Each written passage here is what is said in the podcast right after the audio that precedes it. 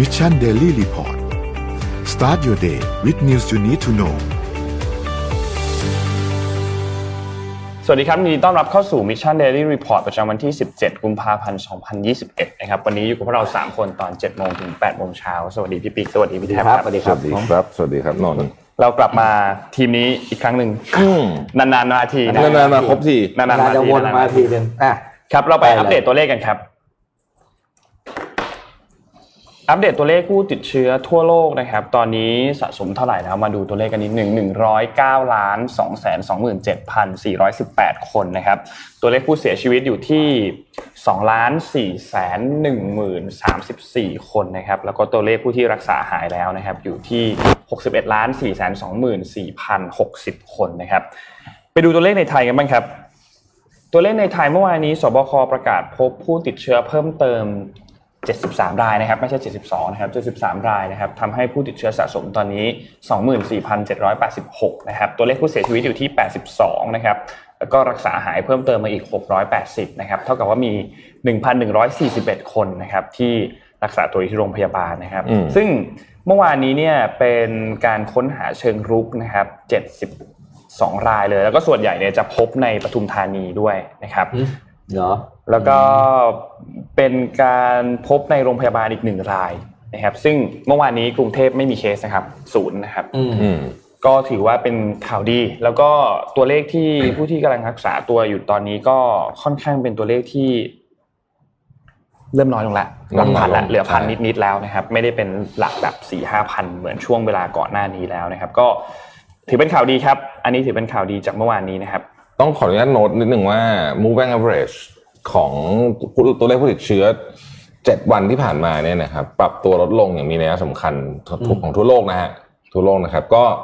เหล่าบรรดาแพทย์และผู้เชี่ยวชาญคาดการณ์ว่าน่าจะมาจากเรื่องวัคซีนอืมเพราะว่าตอนนี้ก็เป็นเวลาหลายเดือนแล้วที่วัคซีนเริ่มได้ฉีดนะฮะแล้วก็ผ่านเอ่อจุดที่เอ่ออย่างบางประเทศก็ฉีดไปสหรัฐเข้าใจว่าฉีดไป 40 ล้านแล้วอืมสหรัฐนี่คือฉีดเยอะที่สุดละเยอะที่สุด แต่ถ้าคิดเป็นต่อจำนวนประชากรก็ยังคงเป็นอิสราเอลอิสราเอลเยอะที่สุดอะผมให้ไปดูเร็วๆจากข่าวทั่วโลกนะครับอืมเอ่อญี่ปุ่นกำลังจะฉีดวัคซีนนะฮะสัปดาห์นี้นะครับ ก็จะฉีดให้กับบุคลากรทางการแพทย์ก่อนนะครับ แล้วก็ค่อยๆไปเขามีแผนการที่ค่อนข้างชัดเจนนะฮะ ในวันอาทิตย์ที่ผ่านมาเนี่ยนะครับเอ่อญี่ปุ่นเพิ่ง approve วัคซีนของไฟเซอร์ไปนะครับที่สิงคโปร์นะครับสิงคโปร์ออกแผนช่วยเหลือเออภาคเอกชนเพิ่มเติมนะครับมูลค่า 8,300 ล้านเหรียญสหรัฐนะฮะก็จำรอบไม่ได้ละ เยอะมากนะหลายรอบมากแล้วนะครับสิงคโปร์นะฮะที่ออกแผนช่วยเหลือเนี่ยนะครับ เมื่อวานที่โตเกียวมีผู้ติดเชื้อ 350 คน ซึ่ง ถ้าดูตัวเลขก่อนหน้านี้สัก2สัปดาห์ก็จะพบว่าการประกาศมาสภาวะฉุกเฉินเนี่ยได้ผลนะฮะตัวเลขผู้ติดเชื้อลดลงอย่างมีนัยสำคัญนะครับเอ่อแอฟแอฟริกาใต้นะครับแอฟริกาใต้เนี่ยได้ขอคืนเซรั่มวัคซีนของ Serum Institute of India นะครับซึ่งเป็นผู้ผลิต AstraZeneca อืมจากอินเดียเนี่ยหนึ่งล้านโดสนะครับไม่ใช่ว่าใช้ไม่ได้ผลนะครับคือเอิ่ม ไอ้ที่แอฟริกาใต้มันกลายพันธุ์นะฮะอ๋อ effectiveเลยต่ำแต่ว่าก็ยังยังใช้ได้ผลในที่อื่นนะนะเขาก็เลยขอคืนไปก่อนต้องหาวิธีใหม่นะครับเอ่อมาเลมาเลเซียนะครับในวันที่ 21 กุมภาพันธ์นี้จะได้รับวัคซีนโดสแรกจากสหรัฐอเมริกานะครับ ก็คือ Pfizer BioNTech นะฮะเป็นของ Pfizer BioNTech เอิ่มแล้วก็จะเริ่มฉีดทันทีนะครับในอีก 5 วันนะครับเพราะว่าได้รับ approve ไปเรียบร้อยแล้วนะครับ นายนายกรัฐมนตรีเองจะเป็นผู้ฉีดคนแรกอืมนะครับ ก็คงจะเป็นลักษณะคล้ายๆกับประเทศอื่นคือออกอากาศทั่วโลกเลยเอยออกอากาศทั่วประเทศเลยนะครับเอ่อเกาหลีใต้นะครับ เกาหลีใต้เนี่ยกำลังสั่งซื้อวัคซีนเพิ่มอีก 23 ล้านเอ่อสำหรับ 23 ล้านคนก็คือ 46 ล้านโดสเนี่ยนะครับ ก็ในนั้นก็จะมีหลายอย่างมีทั้ง Novavax มีทั้งไฟเซอร์ต่างๆนานาอย่างไรก็ดีเนี่ยเกาหลีใต้เนี่ยเอ่อได้สั่งให้หยุดการให้วัคซีน a s t r a z e ซ e c a กับ คนที่มีอายุเกิน 65 ปีไว้ก่อนณตอนนี้นะครับ เพราะว่าเหมือนเขาจะมีผลสำรวจของเขาออกมาว่า ไม่ใช่ผลสำรวจผลการฉีดว่ามันอาจจะเอฟเฟกแบบที่เขายังยังไม่ได้ผลสรุปก็เลยให้หยุดโฮไว้ก่อนโฮไว้ก่อนนะครับ แต่ก็ไม่ต้องตื่นตกใจอะไรนะครับ เพราะว่ายังไม่มีข้อสรุปอะไรนะครับ แล้วก็แต่ผมเรื่องนี้เรื่องนี้ไม่รู้นนอ่านไปยังโควัคโควัคคือ เขาเรียกว่าเป็นอะไรอะหน่วยงานที่เป็นของ WHO นะคยัรับงไม่ที่ได้เป็นความช่วยเหลือด้านวัคซีน ซึ่งซึ่งมันเป็นมันเป็นข่าวดังขึ้นมาก็เพราะว่าประเทศไทยเป็นประเทศเดียวในเซาท์อีสเอเชียที่ไม่เป็นเข้าร่วมกับเขาอ่าอืมนะฮะแล้วก็วันเดี๋ยวเดี๋ยวผมจะหาข้อมูลเพิ่มแม้แต่เกาหลีใต้เองก็เข้าร่วมโควัคนะฮะอ๋อครับอืมคือข้อมูลเออคร่าวๆเอ่อก่อนหน้านี้เนี่ยคือเห มือนกับว่าเขาไปเจรจากันอืมแล้วในช่วงเวลาตอนนั้นวัคซีนยังไม่ได้ถูกพัฒนาจนสำเร็จอืมนั่นหมายความว่าถ้าหากไปเข้าร่วมทำการจองวัคซีนจ่ายเงินเรียบร้อยแล้วเนี่ยยังไม่ได้การันตีว่าจะได้วัคซีนที่สามารถป้องกันโควิด -19 มาได้ในช่วงเวลานั้นนะครับอ่าซึ่งมันก็ขัดกับกฎบางมาตรการระเบียบบางอย่างของราชการที่ไม่สามารถที่จะทำแบบนั้นได้ เข้าใจว่าเป็นเรื่องของการจัดซื้อจัดจ้างหรือสักอย่างหรือเปล่าไม่แน่ใจช่ครับเราก็เลยไม่ได้เข้าร่วมเข้าไป ใครรู้เรื่องโควัค ผู้ฟังเราเนี่ยแหละน่าจะรู้เยอะกว่าผมนะฮะใครรู้เรื่องขออนุญาตใช้งานเลยนะฮะเอ่อเวลาผู้ฟังเราเราเนี่ยใครรู้เรื่องโควัคว่าทำไมไทยถึงเป็นประเทศเดียวที่ไม่เข้าร่วมเนี่ยนะครับอืมเอ่อเล่าให้เราฟังหน่อยสิเราอยากรู้อืมว่าเป็นยังไงกันเดี๋ยวจะเดี๋ยวจะเล่าออกอากาศเลยนะครับเมื่อวานเนี่ยตลาดหุ้นโตเกียวนิกกี้นะครับตลาดหุ้นของนิกกี้เนี่ยเอ่อเพิ่มขึ้นมา 400 จุดนะครับประมาณ 1.3%เป็น 30 ปีเลยนะนิวอ่าไฮนะฮะหลังจากที่เกิน30,000จุดอ่าใช่ไหมหลังจากที่มีข่าวเรื่องวัคซีนนี่แหละอืมนะครับ ก็ทำให้คนก็รู้สึกว่าเออมีกำลังใจขึ้นมาใช่นะฮะเอ่อผลสอบเพิ่มเติมจาก WHO บอกว่าตั้งแต่ปี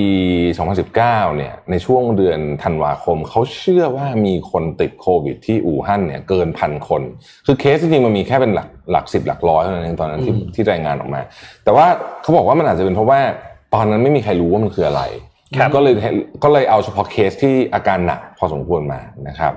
ซึ่งรายงานต้องรอติดตามผลที่ต้องบอกว่าเป็นผลแบบเวอร์ชันยาระยะยาวต่อไปนะครับ WHO approve AstraZeneca เข้าไว้ในในกรณีฉุกเฉินของการใช้งานทั่วโลกเรียบร้อยแล้วนะครับ ซึ่งการ approve นี้เนี่ย approve ทั้งที่ออกมาจาก site ของเกาหลีก็คือ AstraZeneca SK Bio นะครับนนี้ผลิตที่เกาหลีนะครับ แล้วก็ Serum Institute of India เมื่อกี้ที่ผมเล่าไปนั่นผลิตที่อินเดียนะครับ ส่วนของประเทศไทยเนื่องจากว่าของเรายังไม่เริ่มผลิตนะ batch แรกนะครับ ก็เลยยังไม่ได้รับการ approve นะครับที่บราซิลนะฮะที่ริโอเดจาเนโรเนี่ยตอนนี้ต้องหยุดฉีดวัคซีนไปก่อน เพราะว่าเอ่อวัควัคซีนหมดแล้วนะฮะก็รอสัปดาห์ถัดมาจะปะจะจะจะจะจะฉีดเพิ่มนะครับครับแต่ข่าวนี้น่าสนใจ อินเดียครับอินเดียซึ่งต้องบอกว่าอย่างที่ผมเคยเล่าให้ฟังว่าอินเดียเนี่ยจริงๆถ้าเกิดเป็นเพื่อเรื่องเรื่องพวกยาเรื่องต่างๆเนี่ยเขา advance มากนะฮะ แต่ว่าอินเดียเนี่ยกำลังจะ approve คาดว่าอีกหนึ่งถึงสองสัปดาห์ เจ้าเอ่อวัคซีน Sputnik 5นะฮะของรัสเซียของรัสเซียนะครับ ซึ่งมันน่าสนใจว่าตอนแรกที่เอาวัคซีน Sputnik 5มาเนี่ยโอ้โหคนตั้งข้อสงสัยเยอะมากนะฮะแต่พอพิสูจน์ไปพิสูจน์มาเฮ้ยมันเหมือนจะ work เหมือนกันนะเออเพราะว่าผลรายงาน report ล่าสุดครับมันก็ออกมาจากอังกฤษเลยนะครับ ไม่ใช่ออกมาจากที่อื่นนะฮะแล้วก็เป็นสถาบันที่น่าเชื่อถือด้วยนะครับ ก็ตอนนี้ก็ข่าวที่ confirm ทั้งหมดข่าวที่พูดกันอยู่ตอนนี้ก็จะเป็นเรื่องของใครได้วัคซีนใครเอาวัคซีนไปไหนอะไรต่างๆเหล่านี้เนี่ยนะครับ อย่างล่าสุดเนี่ยก็มีข่าวหนึ่งที่น่าสนใจก็คือว่าที่กัมพูชาครับประเทศเพื่อนบ้านเราเนี่ยนะฮะเจอคนที่มาเดินทางมาจากอังกฤษนะครับแล้วก็ติดโควิด วัคซีนที่เป็นสายพันธุ์อังกฤษที่แพร่เชื้อเร็วมากๆอะนะฮะคนแรกนะครับกัมพูชาเนี่ยเป็นประเทศที่ ต้องบอกว่าเคสโควิดน้อยมากนะคือมีประมาณห้าร้อยแล้วมีคนเสียชีวิตเลยนะครับ เพราะงั้นการเจอเคสนี้เนี่ย จึงน่ากลัวเหมือนกันอืมจึงน่ากลัวเหมือนกันนะครับ ก็ต้องมาดูว่าจะเป็นยังไงบ้างนะครับอ่อมาเลเอ่ออินโดนีเซียเองก็กำลังจะฉีดวัคซีนนะครับ เพิ่มขึ้นนะฮะสำหรับคนที่อยู่ในกลุ่มเสี่ยงต่างๆนานานะครับอืมอะอันนี้เป็นข่าววัคซีนจากทั่วโลกนะครับ ซึ่งก็ เอ้ยเรื่อง GDP ประเทศไทย เดี๋ยวเราอาจจะมาเจาะลึกนิดนึงแต่ผมเล่าให้ฟังคร่าวๆ headline ก็คือว่า GDP 2020เนี่ยตัวเลขอย่างเป็นทางการออกมาแล้วนะครับก็คือติดลบ 6.1%นะครับ6.1ส่วน GDP 2021 ปีนี้นะครับฟังแล้วอย่าตกใจมากนะครับอืมคือตอนนี้ทุกสำนักนะครับ SCB เองก็เช่นกันเนี่ยนะครับ ปรับลดประมาณการลงมาแล้วทั้งสิ้นอืมนะครับอย่างของ SCB เนี่ยเดิมทีประมาณการไว้ถ้าผมจะไม่ผิด 3.8%นะฮะ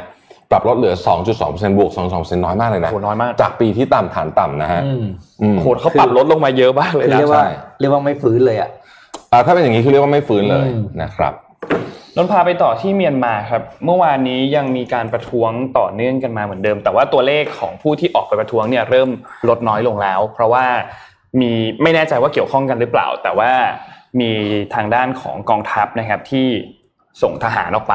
ตามพื้นที่ตามเมืองต่างๆนะครับ แต่ว่าผู้ประท้วงตอนนี้อย่างที่เราทราบว่ามีจากหลายกลุ่ม กลุ่มบุคลากรทางการแพทย์ มีกลุ่มที่เป็นอาเคเป็นวัยรุ่นเป็นนักศึกษาใช่ไหมครับกลุ่มวนคนวัยทำงาน แล้วก็เมื่อวานนี้เห็นภาพของกลุ่มหนึ่งก็คือกลุ่มที่เป็นพระสงฆ์ครับเข้าไปร่วมเข้าไปร่วมต่อต้านรัฐประหารที่ย่างกุ้งเช่นเดียวกันนะครับ ตอนนี้ สำนักข่าว BBC เนี่ยเขารายงานว่าที่เมียนมานะครับในวันที่ 14 แล้วก็วันที่ 15 ที่ผ่านมาเนี่ยมีการตัดสัญญาณอินเทอร์เน็ตด้วยในช่วงเวลาตอนตีหนึ่งถึง9โมงเช้านะครับก็โดยเหตุผลที่เขาออกมาตัดก็คือเหมือนกับว่ามันกระทบต่อความมั่นคงของประเทศนะครับซึ่งเมื่อวานนี้เนี่ย ทางด้านขององซานซูจีนะครับก็มีการเข้า video conference กับผู้พิพากษา ซึ่งเป็นไปตามขั้นตอนของการกำหนดการการควบคุมตัว ตอนนี้องซานซูจีถูกควบคุมตัวมาเข้าวันที่ 17 แล้วนะครับแต่ว่าควบคุมตัวเนี่ยอยู่ที่บ้านนะครับอยู่ที่บ้านของตัวเธอเองนั่นแหละนะครับแล้วก็มีกองทัพควบคุมตัวอยู่ตรงนั้นนะครับ ซึ่งก็หลังจากที่เข้ารับฟังคำพิพากษาของศาลกับกับตรงนี้เนี่ยนะครับผ่านระบบ video conference โดยที่ทีมทนายไม่ไม่ได้รับอนุญาตให้เข้าร่วมกัน video conference ในครั้งนี้นะครับแล้วก็หลังจากนี้เนี่ยจะมีการพิจารณาคดีต่อในวันที่ 1 มีนาคมนะครับ แต่ว่าเรายังไม่ทราบนะครับว่าต้นตอระบุเรื่องของการทำผิดเนี่ยมันเกิดขึ้นในช่วงเวลาตอนไหน อันนี้ยังไม่ทราบยังไม่มีรายงานออกมา แล้วก็หลังจากที่มีการเข้ารับฟังพิจารณาคดีในวันที่ 17 ก็คือวันนี้แล้วเนี่ยนะครับจะถูกควบคุมตัวต่อไปจนถึงวันที่ 1 มีนาคม ก็คือเป็นวันที่จะมีการพิจารณาคดี อีกครั้งหนึ่งหรือเปล่า อันนี้ยังไม่ทราบนะครับ แต่ว่าเมื่อวานนี้เนี่ยตำรวจเมียนมาได้มีการแจ้งข้อกล่าวหาต่อองซานซูจีเพิ่มเติมอีกหนึ่งข้อหานะครับ ซึ่งข้อหาอันนี้เนี่ยเป็นข้อหาที่เกี่ยวข้องกับการจัดการภัยพิบัติทางธรรมชาตินะครับ ซึ่งก็เป็นข้อหาที่ 2 เพิ่มเติมต่อมาจากข้อหาที่ครอบครองตัววอกกี้ทอกกี้ที่เป็นวิทยุสื่อสารโดยที่ไม่ได้รับอนุญาตนะครับ ก็ทำให้สถานการณ์ที่เมียนมาตอนนี้ค่อนข้างรุนแรงพอสมควรอยู่นะครับ ยังยังอยู่ใน เวฟที่ยังมีความดุเดือดอยู่นะครับ แต่ว่าเมื่อวานนี้ครับทางด้านโฆษกของกองทัพเนี่ยได้มีการออกมาให้สัมภาษณ์ต่อสื่อมวลชนนะครับเขาบอกว่าทางด้านของกองทัพเนี่ยก็จะไม่อยู่ในอำนาจเป็นเวลานานแล้วก็รับปากที่จะส่งคืนอำนาจให้กับพรรคการเมืองที่ชนะการเลือกตั้งหลังจากที่มีการเลือกตั้งครั้งใหม่อย่างแน่นอน แต่ก็ยังไม่ได้มีการเปิดเผยออกมาว่าการเลือกตั้งครั้งใหม่เนี่ยจะมีขึ้นในวันที่เท่าไหร่ นะครับแต่โดยคร่าวๆก็คืออย่างน้อยหนึ่งปีเนาะจากที่เราทราบข้อมูลในวันที่ 1 กุมภาพันธ์ที่มีการรัฐประหารในวันนั้นนะครับ ทางด้านโฆษกของกองทัพเนี่ยยังออกมาบอกนะครับว่าเป็นมีการดำเนินคดีอาญาต่อองซานซูจีเนี่ยเป็นข้อหาที่2นะครับแล้วก็บอกว่าตอนนี้เธอเนี่ยถูกควบคุมตัวอยู่ที่บ้านพัก แล้วก็มีความเป็นอยู่สบายดีสุขภาพดีแข็งแรงดีไม่ได้มีปัญหาอะไรนะครับ แล้วก็บอกว่าเจ้าหน้าที่ตำรวจที่มีการเข้าไปควบคุมฝูงชนเนี่ยมีเจ้าหน้าที่ตำรวจที่เสียชีวิต แล้วก็ได้รับบาดเจ็บด้วยนะครับ แล้วก็การกระทำของผู้ชุมนุมตรงนั้น ก็เป็นการกระทำที่ผิดกฎหมาย ก็จะมีการดำเนินคดีต่อไป ซึ่งเมื่อวานนี้ก็ได้มีการออกมาบอกว่า การดำเนินคดีที่สูงที่สุด คือจะมีการจำคุกถึง 20 ปี ก็ออกมาเตือนนะครับกับเหล่าผู้ชุมนุมนะครับทางด้านสหประชาชาติว่าอย่างไรบ้างนะครับ เมื่อวานนี้ทูตพิเศษด้านกิจการเมียนมาของสหประชาชาตินะครับ ได้มีการหารือทางโทรศัพท์นะครับกับรองผู้บัญชาการทหารสูงสุดนะครับ ก็มีการพูดถึงบอกว่าให้รัฐบาลทหารเมียนมาเนี่ยมีการเคารพสิทธิในการชุมนุมอย่างสันติของประชาชน แล้วก็ย้ำว่าตอนนี้ประชาคมโลกเนี่ยกำลังจับตาสถานการณ์ของเมียนมาอย่างใกล้ชิดมากๆ แล้วก็ถ้าหากว่ามีการดำเนินการรุนแรงกับผู้ประท้วง ก็จะมีมาตรการขั้นเด็ดขาดที่จะ ทำการดำเนินการกับรัฐบาลทหารเช่นเดียวกันนะครับ ก็ถือว่าเป็นเรื่องที่ถูกจับตามองอยู่จากประชาคมโลกนะครับ อืมคือคนละนี่จะยืนคนละคนละฝั่งนะครับ รอดูไป รอดูต่อไปครับถ้ามันเราบอกเรามีวิดีโออะไรให้ดูใช่ไหมวิดีโอพร้อมละอ่าวิดีโอพร้อมแล้วใช่ไหมครับเอ่อเป็นให้ดูหนึ่งปีคือจริงๆนี่มันมันก็ยังไม่ครบรอบทีเดียวแต่ว่า ก็เขาทำเสร็จแล้วก็เลยอยากให้ดูนะ ว่าเนี่ยเราช่วงปีที่ผ่านมาเนี่ยที่ Mission เราทำอะไรกันบ้างนะครับพี่ปิ๊กกับนนท์ยังไม่ได้ดูนะครับเอามาฝากดูพร้อมกันเป็นของขวัญสำหรับท่านผู้ชมในวันนี้ก่อนที่จะไปข่าวแต่พวกนี้มีแต่ข่าวที่เครียดอะก็เลยให้คั่นเวลาสักนิดนึงก่อนพักหายใจก่อนนะครับอะเชิญครับดาเปิดเลยฮะสวัสดีครับยินดีต้อนรับเข้าสู่ Mission to the Moon Podcast นะครับอยู่กับโรบินทันสาหะครับผม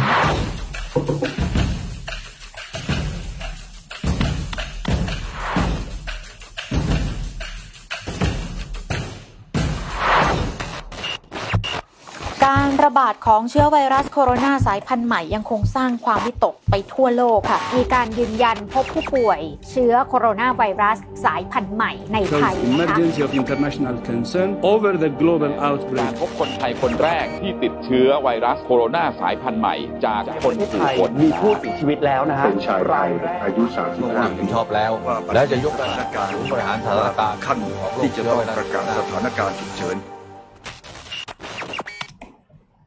สวัสดีครับ สวัสดีครับ สวัสดีครับ สวัสดีนี่คือวันแรกเลยครับ วันแรก สวัสดีทุกท่านนะฮะยินดีต้อนรับเข้าสู่รายการชื่ออะไรนะ Mission Daily Report อัปเดตตัวเลขผู้ติดเชื้อทั่วโลกตอนนี้ 100 ล้าน9แสน71,000 Just New World นะโลกใหม่หลังโควิด -19 เนี่ยทำไมรถเมล์เราถึงทำให้ดีไม่ได้ครับที่กรุงเทพครับ รถเมล์เป็นธุรกิจที่ง่ายมากนะ คนตกงานไปไม่ใช่แค่รายได้อย่างเดียว ผมว่ารัฐบาลสูญเสียเลยก่อนที่คุณจะเริ่มธุรกิจมองที่ pain point มึงต้องรีบๆเจอคนเก่งคนดีที่ไหนจะอยากมาอยู่บริษัทเล็กอ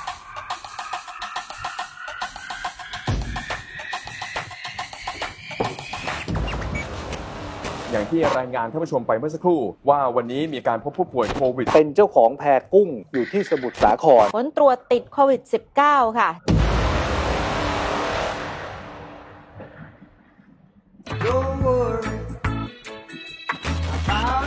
พ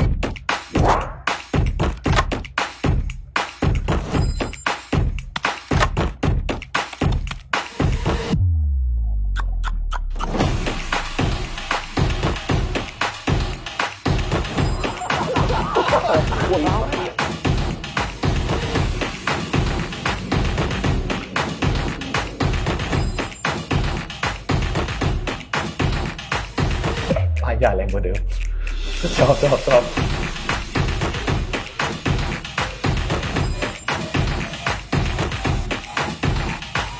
เป็นพื้นที่ที่มันควรกันฉีกกรอบความคิดเดิมมิชชั่นทูกุโตครับ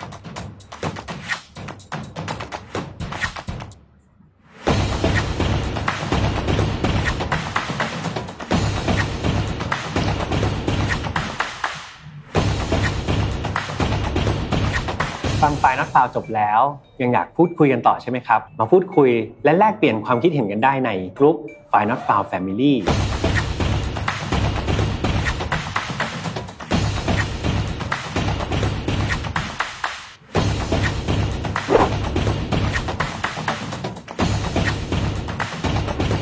ทีนี้ของใหม่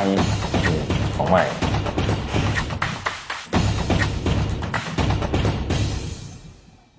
นี่นี่คนทำเขาตั้งใจทำมากเลยเนี่ยใช่ผมต้องชมบอกว่า โหนี่เนี่ยทำไปกี่ชั่วโมงอะเนี่ยไม่ธรรมดาไม่ธรรมดาเอ่จริงอไปรวบรวมคลิปนะครับ อันนี้ก็เป็นกำลังใจให้ทีมงานของพวกเราด้วยนะๆสุดฮะยอดเลยครับอะอย่างที่บอกวันนี้มีข่าวที่เครียดก็เลยขั้นเรื่องเคฮาให้ดูสักนิดนึงก่อนนะครับนี่ผมทุกคนมีคอมเมนต์บอกว่าแบบอยากอยากให้ถึงแฟนมีตแล้วจะได้จัดเมื่อไหร่ ถามดับครับถามดับครับต้องต้องถามรัฐบาลด้วยนะฮะครับว่าจะให้เราจัดหรือเปล่ามีอะไรถามดับเออนะฮะ โอเค ผมเมื่อวานนะฮะก็ทาง Voice of America ก็ออกมารายงานว่าอิหร่านกับรัสเซียนะครับร่วมกันทำการฟ้อมรบทางทะเลในพื้นที่เอ่อตอนบนของมหาสมุทรอินเดียนะครับ ครับ แล้วก็ก็เหตุผลก็คล้ายๆเดิมอะเพื่อยกระดับความปลอดภัยอะไรก็ว่ากันไปอะนะครับเอ่ออะไรอย่างเงี้ยนะฮะแล้วก็เมื่อวานนี้ก็บอกว่ามีเอ่อการซ้อมรบเนี่ย ที่มีชื่อว่า Maritime Security Belt นะครับครอบคลุมพื้นที่ 17,000 ตารางกิโลเมตรครับผู้เข้าร่วมซ้อมรบก็มาจากกองทัพเรืออิหร่าน แล้วก็กองทัพเรือเอ่อสะเอ่อของรัสเซียนะครับ ก็เป็นการซ้อมรบเพื่อเขาบอกว่าใช้ส่งเสริมสันติภาพนะฮะและมิตรภาพของประเทศในแถบนี้นะครับกำหนดการซ้อมรบ 3 วัน ทีนี้ต้องบอกว่าคืออิหร่านกับรัสเซียเนี่ยนะครับอิหร่านจีนรัสเซียเนี่ยอยู่ตรงข้าม ฝั่งของสหรัฐอเมริกาใช่ไหมอืมนะฮะแล้วก็ตอนนี้เนี่ยก็เป็นความพยายามในการ คือความตึงเครียดของฝั่ง เราไม่ได้พูดเราพูดถึงฝั่งจีนกับสหรัฐเยอะแต่จริงๆฝั่งนู้นก็ตึงเครียดมากนะครับเรื่องนี้ไม่เกี่ยวกับการซ้อมรบแต่ผมจะให้ดูคลิปคลิปหนึ่งคลิปคลิปนี้เนี่ยเป็นคลิปที่ถ่าย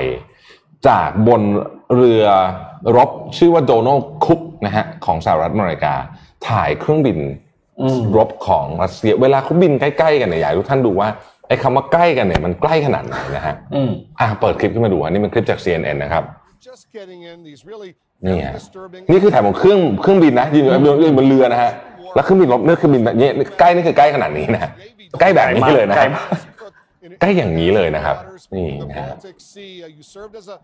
นี่นะฮะบินอย่างนี้เลยนะฮะเอากล้องมือถือถ่ายนี่แหละประมาณนี้ประมาณนี้นะครับอะ นะฮะก็สถานการณ์ก็กลับมาตึงเครียดอีกครั้งหนึ่ง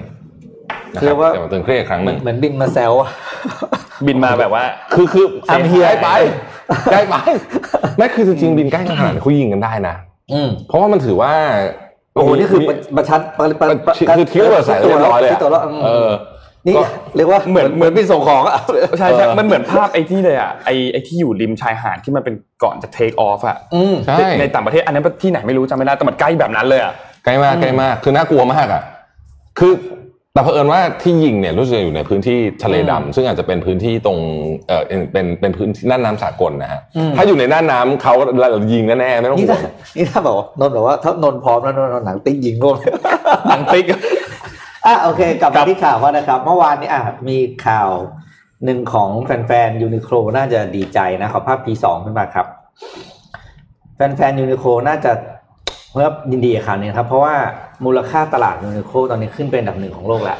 เหรอเรียบร้อยแซง Zara ไปแล้วนะครับโอ้ก็คือมาเก็ตครับยูนิอ่าโคลยินดีด้วยยินดีด้วย ล่าสุดเนี่ยขึ้นไปแตะที่หนึ่งแสนสาม ผมเป็นประธานเรื่องตัวเลขนะหนึ่งแสนสามพันล้านพันล้านล้านล้านเหรียญสหรัฐนะครับแซงซาร่าซึ่งอยู่ที่สองอยู่ที่ซาร่ามีมูลค่าที่เก้าหมื่นเก้าพันล้านเหรียญสหรัฐสุดยอดนะเลยครับ ก็แซงเมื่อวันจันทร์ที่ผ่านมานะครับ โดยให้ข้อมูลเพิ่มเติมนูโดโคเนี่ยปัจจุบันก็มีอยู่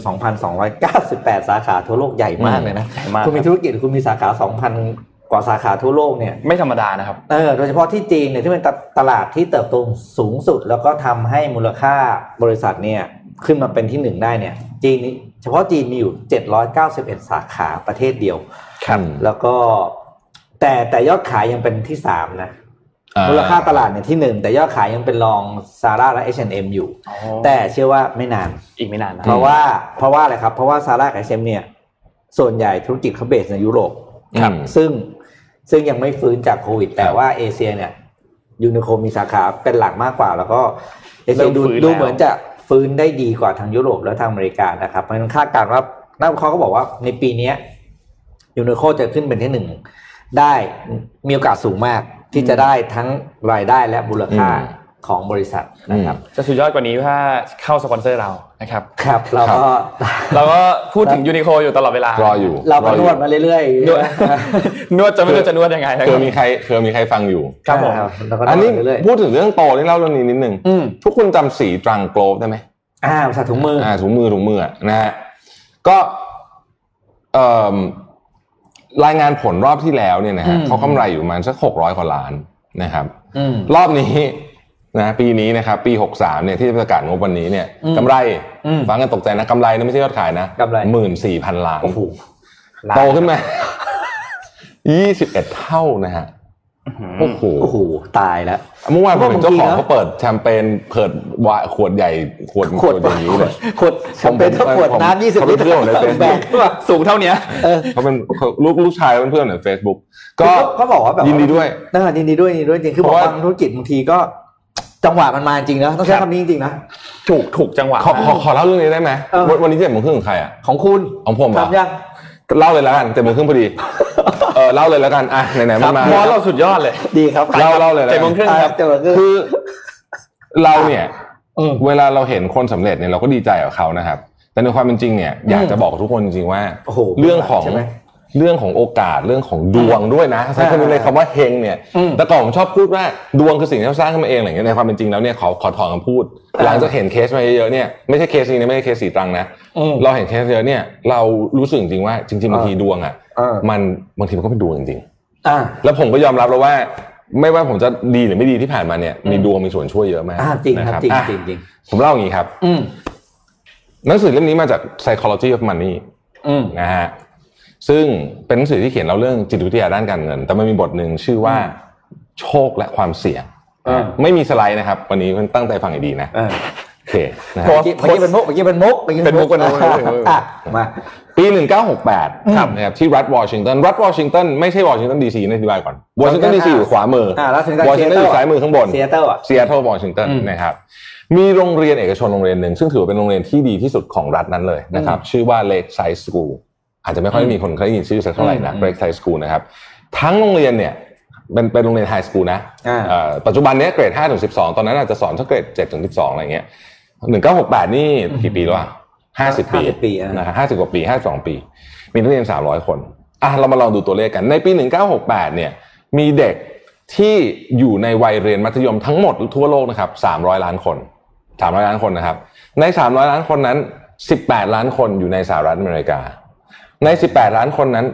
270,000 คนอยู่ในรัฐวอชิงตันเพราะวอชิงตันไม่ได้เป็นรัฐใหญ่อืมนะครับ ใน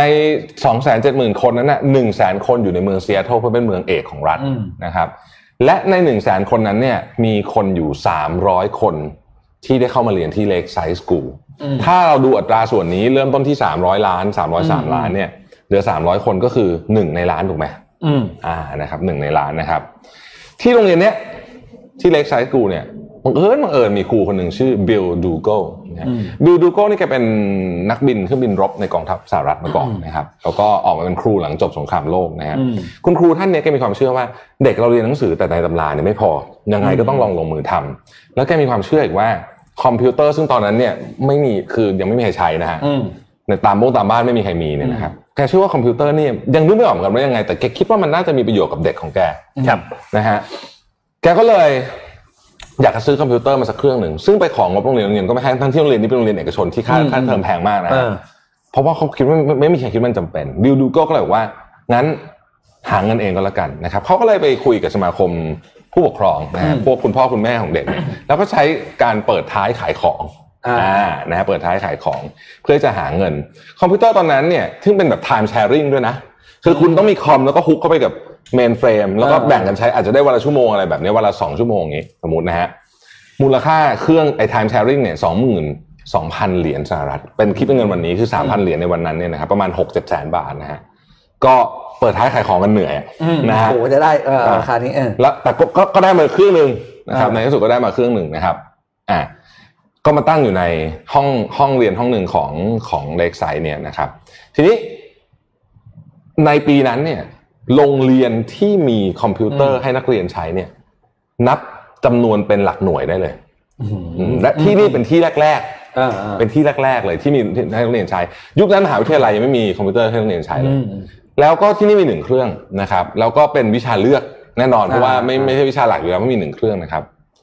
เด็กจำได้ไหมตอนแรกมี300คนเลยเนี่ยอืมบังเอิญบังเอิญว่าไอ้หนึ่งใน300คนเนี่ยอืมมีนักเรียนคนหนึ่งชื่อบิลเกตอยู่ด้วยนะอืมอืม บิลเกตเนี่ยทันทีที่จับเครื่องคอมพิวเตอร์ปุ๊บเนี่ยเขารู้ว่าเฮ้ยนี่เป็นสิ่งที่เขาชอบมากอืมเขาสนุกมากๆเลยแล้วเขาก็แบบอยู่กับมันทั้งวันทั้งคืนเนื่องจากมันไม่มีใครเล่นเนี่ยอืมเสาร์อาทิตย์ก็มาโรงเรียนอืมอืมเพื่ออยู่กับคอมนี้บิลเกตส์มีเพื่อนสนิทอยู่สองคนชื่อพอลแอลเลนกับเคนอีเวนส์ก็ชวนไอ้สองคนเนี้ยเออมาด้วยนะครับ ภายในเวลาเพียงไม่กี่ปีเท่านั้นเนี่ยทั้งสามคนเนี้ยเป็น computer expert เพราะอืมมีมีคนผู้หญิงคนหนึ่งที่ได้จับเออเครื่องคอมพิวเตอร์ในตอนนั้น นะครับบิลเกตส์ถึงขนาดเคยพูดในการให้สัมภาษณ์ครั้งหนึ่งว่าถ้าไม่มีเลกไซส์สกูลเนี่ยไม่มี Microsoft นะ เพราะว่าเขาคงไปทำงานอย่างอื่นน่ะเขาไม่เคยเล่นคอมพิวเตอร์นะครับบิลเกตจริง ๆ สนิทกับเคนเอเวนส์มากกว่าพอลอาร์เลนอีกนะฮะอืมอันนี้ก็จะเล่าจะเล่าหนึ่งในล้านที่สองเมื่อกี้หนึ่งในล้านแรกไปแล้วใช่ไหมหนึ่งในล้านที่สองก็คือว่าบิลเกตเนี่ยกับเคนเอเวนส์สนิทกันมากๆ พวกเขาเนี่ยสนิทกันเพราะว่าเขาเขาพูดเรื่องการทำธุรกิจด้วยกันอืมเขาก็จะฝันทำนู่นทำนี่เขาบอกว่าบิลเกตกับพอเอ่อเคนเอเวนส์เนี่ยคุยโทรศัพท์บ้านอะ กันเป็นชั่วโมงชั่วโมงวันหนึ่งอืมสมัยก่อนมันไม่จะคุยยังมีคุยโทรศัพท์บ้านอะไรนะเด็กมัธยมนะครับจำ Inside Bill's Brain ที่เป็น Netflix เอ่อซีรีส์ไหม Inside Bill's Brain อะนะฮะเป็น Netflix ที่เขาไปสัมภาษณ์บิลเกตเนี่ยไม่ใช่เป็นเป็นสารคดีกับบิลเกตเขาบอกว่าเนี่ยเขายังจำเบอร์เคนอีแวนซ์อยู่เลย แล้วบิลเกตก็พูดอย่างนั้นเลยโดยที่ไม่ได้ดูเลยนะ บอกว่า 5 2 5 7 8 5 1 นี่คือเบอร์บ้านอ่าอ่าเพราะเขาบอกว่าเขาโทรหาเคนอีแวนซ์ทุกวันอืมนะฮะแล้วบิลเกตบอกว่าเคนอีแวนซ์เนี่ยเป็นคนที่เก่ง ที่สุดในชั้นของเขานะครับทั้งสามคนบิลเกตเคนอีแวนซ์แล้วก็พอลอลเลนเนี่ยน่าจะได้ออกมาก่อตั้ง Microsoft ร่วมกันเหมือนที่พอลอลเลนกับบิลเกตเนี่ยได้ก่อตั้งบริษัท Microsoft ด้วยกัน แต่เหตุการณ์มันเกิดขึ้นตอนปีสุดท้ายครับ Senior Year ก็คือปี10เกรด12เนี่ยเคนเอเวนส์เนี่ยก็มีหยุดหยุดพักพักร้อนอืมแล้วก็ไปปีนเขาโดยที่บิลเกตกับพอลอลเลนไม่ได้ไปด้วย แล้วด้วยความโชคร้ายครับเสียชีวิตจากการปีนเขาในวันนั้น โอกาสที่เด็กมัธยมจะเสียชีวิตจากการปีนเขาในสหรัฐอเมริกานะครับ อยู่ที่หนึ่งในหนึ่งล้านเคส เท่ากับหนึ่งในหนึ่งล้านแรกเลยนะฮะอืมอืมเขาเลยบอกว่ามันบางทีมันเป็นแบบนี้จริงอืมๆแล้วถ้าเกิดเราเราคือเวลาเราเห็นใครสำเร็จเราบอกว่าเฮ้ยคนนี้แม่งดวงดีอะเราจะรู้สึกอืมขี้อิจฉาใช่ป่ะอืมในขณะเดียวกันถ้าเราสำเร็จแล้วเราบอกว่าเฮ้ยฉันสำเร็จเพราะดวงดีเนี่ยเราก็จะรู้สึกว่าเฮ้ยแต่เราก็พยายามมากเลยนะ ในความเป็นจริงก็คือ ผมเชื่อว่าความพยายามก็เกี่ยวอืม ครับดวงก็เกี่ยว ใช่เออแล้วแล้วแล้วเรื่องแบบนี้บางทีมันมันเออมันก็มันเกินมันเหนือมันน่าความไม่ได้จริงอืมๆเขาบอกว่าถ้าเคนเอเวนส์ไม่เสียชีวิตจากการปีนเขาเนี่ยเขาจะต้องเป็นหนึ่งในผู้ก่อตั้ง Microsoft กับบิลเกตอืมอย่างแน่นอนอืมอืมแน่นอนเลยฮะ อืม เพราะว่าเขาสนิทกันมากอืมๆอืมนั่นแหละ ประมาณนั้นนั่นแหละเออเจ็ดโมงนก็ครึ่งแบบ ไม่ต้องมีสไลด์นี่นั่นนะไม่มีมากก็ดีนะมันก็แบบเออหาเรื่องอะไรมาเล่า อืมนะฮะเฮ้ย ฟังแล้วได้ฟังแล้วไอเดียก็จะรู้ต้องมันได้ไอต้องเดียมาแล้วพี่เออเราเราได้ไอเดียแล้วเวลาเจ็ดโมงครึ่งเราเราเล่นมุกนี้บ้างจากนนท์ได้ไอเดียเลยแบบเฮ้ยแต่ดีนะไต้องทำอไรดีมากดีเอมากอเอออืมและสดมากด้วย สดมากสดมากและสดมากมันเป็นนะฮะมุกก็เตรียมมาแล้วเอาเป็นว่าจะเล่าแบบมุกเปล่าเอออ่าโอ้ฟังแล้วอ่าต่อไม่ถูกเลยไปข่าวอะไรต่อดี ไปบิตคอยดีกว่าครับอ่าไปบิตคอยอะบิตคอยหลังจากเมื่อช่วงสัปดาห์ที่ผ่านมามีข่าวหลาย ๆ บริษัทที่เป็นแบบ บริษัทอืมใหญ่ทั้งหลาย major company ทั้งหลายเนี่ยนะครับเริ่มประกาศว่าเตรียมที่จะเข้าไปเปลี่ยนจากการถือเงินสดบางส่วน เข้าไปถือเป็นบิตคอยแทนนะครับมูลค่าบิตคอยเมื่อวานนี้ทะลุ5 0 0แสนดอลลาร์สหรัฐต่อหนึ่งบิตคอยไปแล้วนะครับโอ้โหห้าหมื่นห้าหมื่นห้าหมื่นครับห้าหมื่50,000นห้าหมื่นห้าหมื่นดอลลาร์ต่อบิตคอยนะครับพุ่งทะลุไปแบบว่าค่อนข้างที่จะ น่าน่าน่าเซอร์ไพรส์มากนะครับอืมเพราะว่าอย่างที่เราทราบกันว่า Tesla นะครับแล้วก็ Mastercard BNY Mellon นะครับก็เริ่มมีการออกมา support แล้วว่าจะเข้าไปลงทุนใน Bitcoin จะเข้าไปถือเงิน Bitcoin แทนเงินสดนะครับแล้วก็ทำให้ตลาดเนี่ยพุ่งขึ้นมาประมาณเมื่อวานนี้พุ่งขึ้นมา 3%ไปอยู่สูงสุดที่ 5487นะครับในวันอังคารที่ผ่านมานะครับอันนี้เป็นข้อมูลที่มาจากทางด้าน CNBC ซึ่งก็นอกจาก เทสลานอกจาก Mastercard แล้วเนี่ยจริงๆ ยังมีอีกหลายบริษัทมากนะครับที่มีข่าวเชื่อมโยงกับการจะเข้าไปซื้อ Bitcoin ยังมี Apple มี Amazon อืมมีหลายบริษัทในสหรัฐเหมือนกันนะครับที่มีแนวโน้มจะเข้าไปถือตัวสินทรัพย์อันนี้เช่นเดียวกัน แล้วก็ทำให้ตอนนี้เนี่ย กลายเป็นที่ถูกจับตามองอีกครั้งหนึ่งเนาะอืมบิตคอยซึ่งถูกจับตามองมาสักพักหนึ่งแล้วนะครับจากทางด้านของ SEC ว่าอืมตัวสินทรัพย์ตัวนี้เขาอาจจะมีการทำตัว digital currency ขึ้นมาอีกอันหนึ่งหรือเปล่า แต่ว่าในสหรัฐเนี่ยต้องบอกว่ายังไม่ถูกพูดถึงมากเท่ากับที่จีนเนาะที่มีดิจิทัลหยวนอันนั้นอืมนะครับเพราะฉะนั้นอันนี้น่าติดตามมากนะครับสำหรับเรื่องของบิตคอยอืมหลังจากนี้น่าจะน่าจะไปยาวๆแล้วล่ะเฮ้ยแต่บิตคอยนี่มันแบ่งเป็นสองฝั่งจริงนะอืมคือถ้าเราอ่านเนี่ยมันก็จะมีฝั่งที่แบบเอ้ย โอเคน่าจะดีนะอะไรอย่างเงี้ยอืมกับฝั่งที่แบบไม่อะนี่แม่งปั่นสุดๆอะไรอย่างเงี้ยอ่าใช่ใช่ป่ะมันก็จะมีสองฝั่งชัดเจนแบบแบ่งแยกกันไปเลยนะครับซึ่งทั้งสองฝั่งนี้ก็เป็นนักลงทุนที่มีความน่าเชื่อถือทั้งคู่เลยนะครับต้องบอกว่าอย่างนี้นะฮะคือเป็นรายใหญ่เป็นรายใหญ่ขทั้งคู่ใช่ขายใหญ่ทั้งทั้งสองไอเดีย เพราะฉะนั้นก็คือสิ่งที่ไม่อยากให้ทำแล้วกัน คือจะ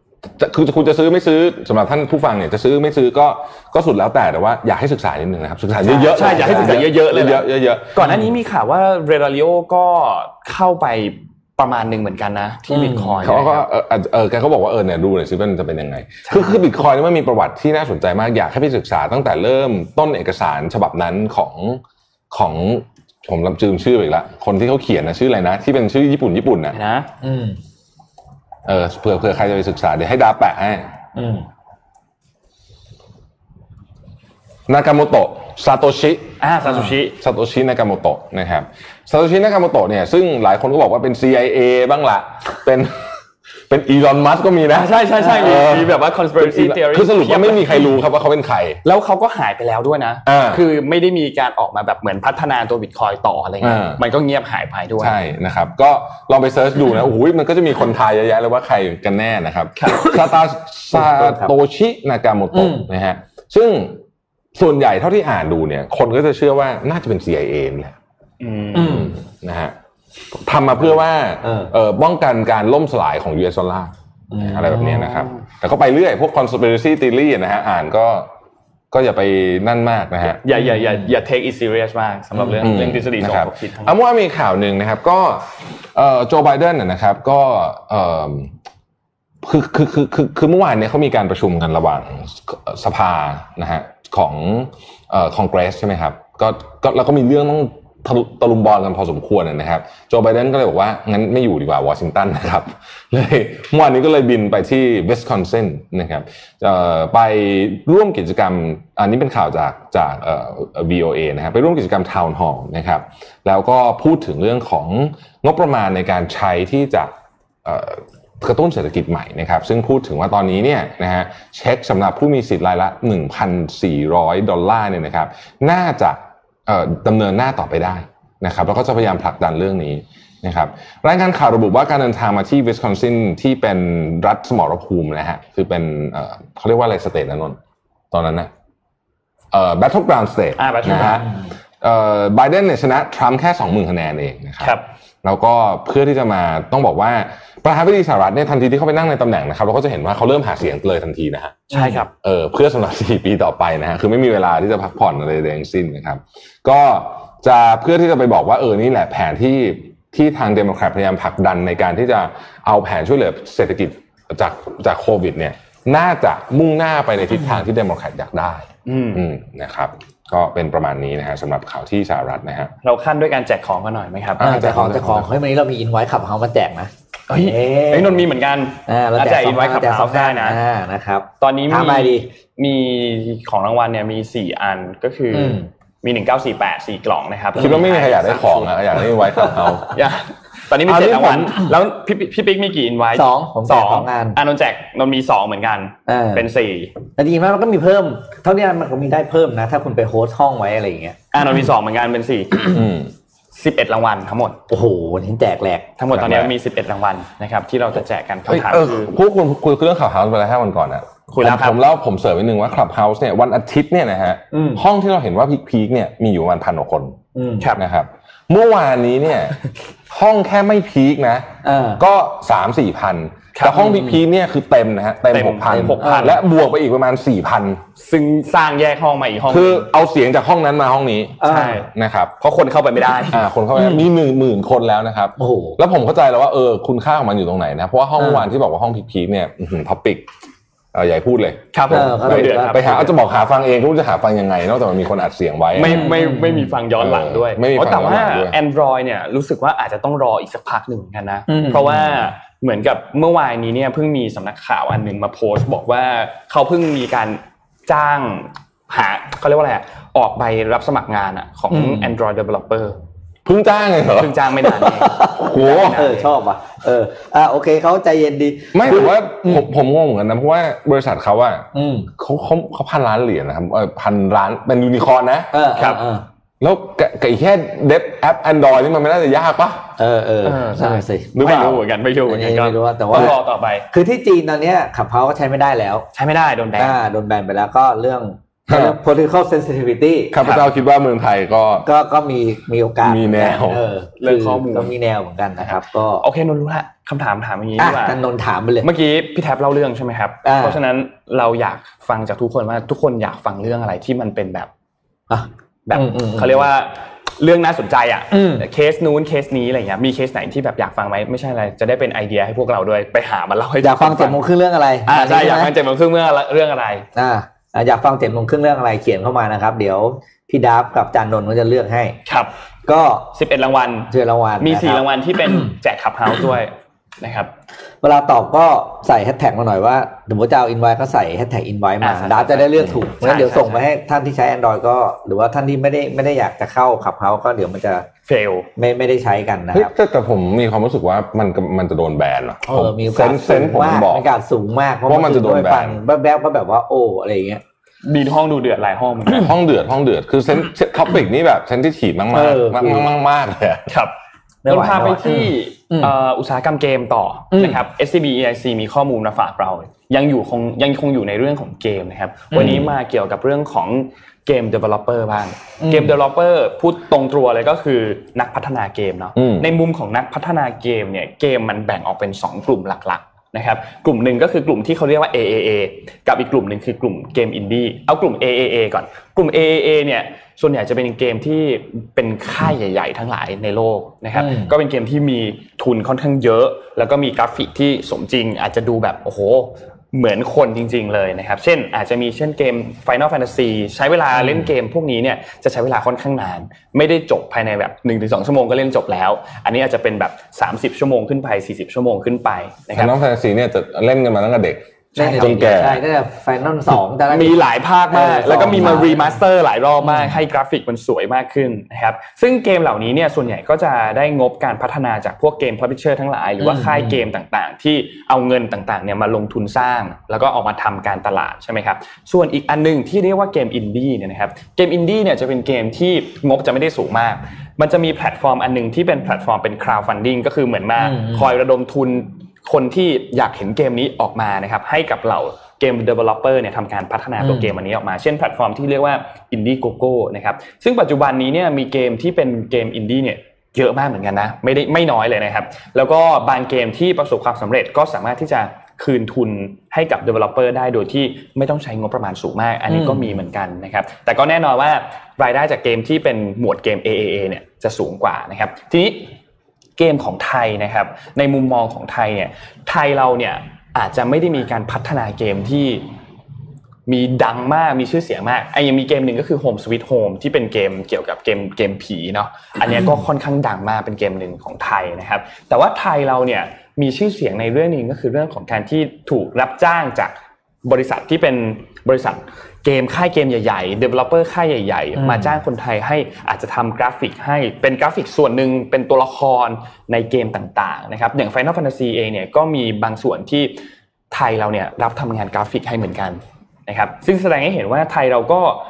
ไม่ได้มีไม่ได้ไม่ได้ด้อยนะ มีความสามารถเหมือนกันในเรื่องของการพัฒนาเกมนะครับเขาก็ไปทำการสัมภาษณ์มาว่าเดา developer ในไทยเนี่ย แล้วก็ผู้เกี่ยวข้องในอุตสาหกรรมเกมทั้งหลายเนี่ยตอนนี้เขามีความเห็นยังไงบ้างนะครับ คืออย่างที่ทุกคนทราบว่าการจะพัฒนาเกมมาได้อะมัน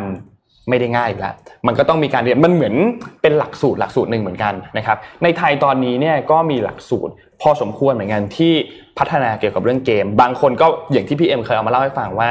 มีเข้าไปแล้วเรียน เพื่อที่จะไปเป็นนักกีฬา e-sport อย่างเดียวเลยอืมหรือเข้าไปเป็นพัฒนาเพื่อจะต้องการไปเป็น dev- เกม developer ต่างๆนะครับกระบวนการในการพัฒนาเกมเกมหนึ่งเนี่ยมันไม่ได้มีแค่การเขียนโปรแกรม แล้วก็ทำกราฟิกเท่านั้นนะครับแต่มันยังมีการทำแอนิเมชันทำพวกวิดีโอต่างๆ แล้วก็ต้องเชื่อมข้อมูลให้สามารถรับคำสั่งจากคีย์บอร์ดจาก controller จาก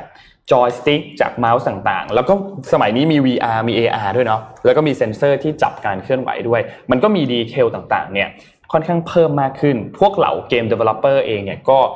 มีความต้องการอย่างสูงแต่กำลังกำลังมีความต้องการอย่างสูงเพิ่มขึ้นในช่วงเวลาตอนนี้เหมือนกันนะครับ แล้วก็โมเดลของธุรกิจเกมเนี่ยจริงๆ มันต้องทำควบคู่ไปกับการพัฒนาเกมตั้งแต่เริ่มต้นเลยเนาะว่าเราจะหาเงินจากเกมนี้ได้ยังไงบ้าง เช่น บางเกมที่อยู่ในโทรศัพท์อย่างเงี้ย หลายๆเกมจะโหลดฟรี ถ้าเราสังเกต แต่ว่าจะมี in app purchase เช่นอาจจะมีการซื้อของซื้อไอเทมซื้ออะไรในเกม หรือมีการสุ่มกระชบปองเพื่อที่จะให้คนในเกมเนี่ยได้รับความสามารถได้รับคุณสมบัติต่าง ๆ ของตัวละครให้มันสูงยิ่งขึ้นนะครับ ก็เป็นอีกหนึ่งเขาเรียกว่าอาชีพเนาะอืมที่เป็นหนึ่งในจุดสำคัญมากๆในการพัฒนาวงการเกมนะครับ ซึ่งควบคู่ไปกับการทำธุรกิจที่เกี่ยวข้องกับเกมเลย นะครับก็เป็นข้อมูลสั้นๆที่เอามาฝากกันเกี่ยวกับเรื่องของเกม developer ครับก็เป็นอาชีพที่ SCB EIC ด้วยอืมก็เป็นอาชีพที่เป็นเป็นอุตสาหกรรมเลยว่าไม่ใช่อาชีพเป็นอุตสาหกรรมที่ใหญ่และจะใหญ่ไปอีกนานนะโอ้อืมเกมเนี่ยอีกนาน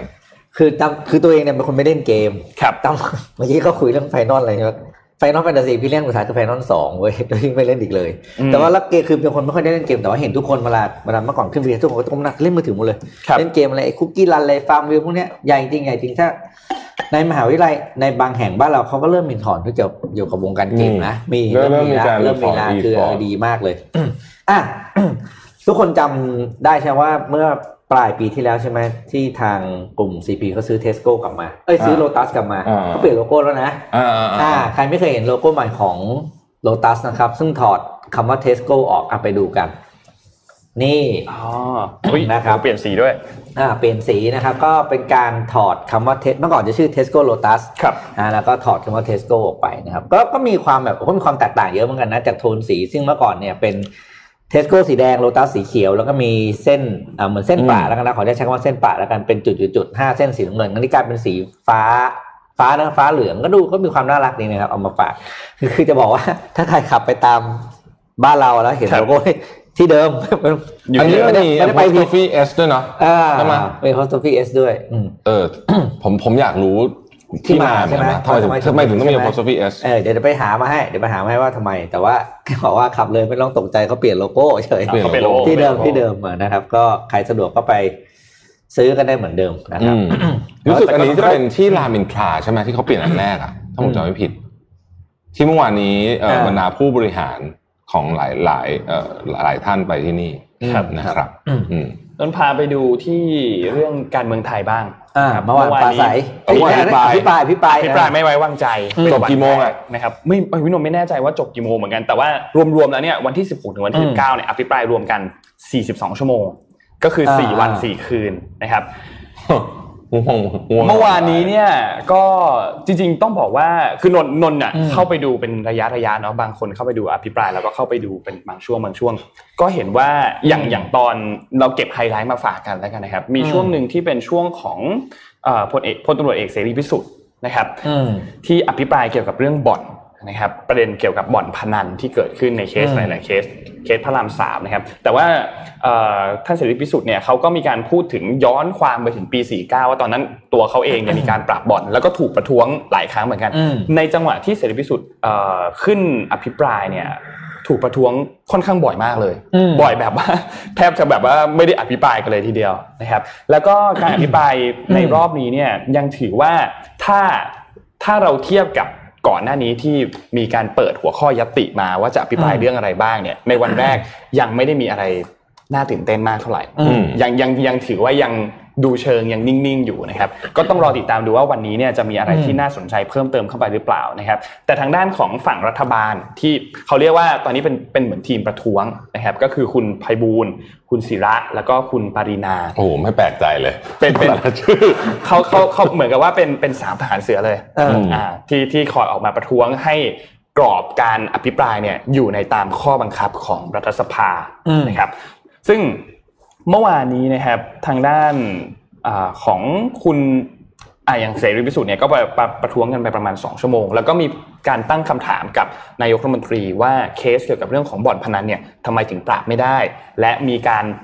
เอ่อรับเงินหรือเปล่า รับเงินจากบ่อนหรือเปล่านะครับ ซึ่งหลังจากที่ท่านนายกฟังอภิปรายอยู่ประมาณ 6 ชั่วโมงเนี่ยนะครับก็มีการลุกขึ้นชี้แจงถึงประเด็นที่ถูกพาดพิงนะครับ ซึ่งเป็นตามกระบวนการของการอภิปรายอืมไม่ไว้วางใจนะครับ ก็มีการออกมาพูดถึงว่า พวกข้อมูลต่างๆ อันนี้เนี่ยเรื่องบ่อนพนันเนี่ยมีการกล่าวหาว่าผมรับประโยชน์ ผมรับผลประโยชน์ต่างๆเขาก็ออกมายืนยันว่าแม้แต่บาทเดียวที่เป็นเงินชั่วๆเนี่ยผมไม่รับแน่นอน ผมรับแต่สิทธิประโยชน์ของผมตามกฎหมายเท่านั้นอืมนะครับอืมซึ่งก็ถ้าหากว่าใครกล่าวหาเนี่ยก็ ก็ก็ยินดีคือวันนี้เขาก็มาสภาด้วยความนายกเข้ามาเข้าสภาด้วยสีหน้ายิ้มแย้มเนาะไม่ไม่ไม่ได้มีความหวาดกลัวอะไรนี่คือบทสัมภาษณ์ที่ท่านนายกให้สัมภาษณ์ก่อนที่จะเข้าไปในสภานะครับ แล้วก็บอกว่าเป็นโอกาสที่ดีที่ทั้งสองฝ่ายเนี่ยจะมาร่วมมือกันเพื่อประเทศชาติด้วยนะครับในการอืมอภิปรายครั้งนี้ ถือว่าศึกการอภิปรายเนี่ยเปิดเริ่มต้นมายัง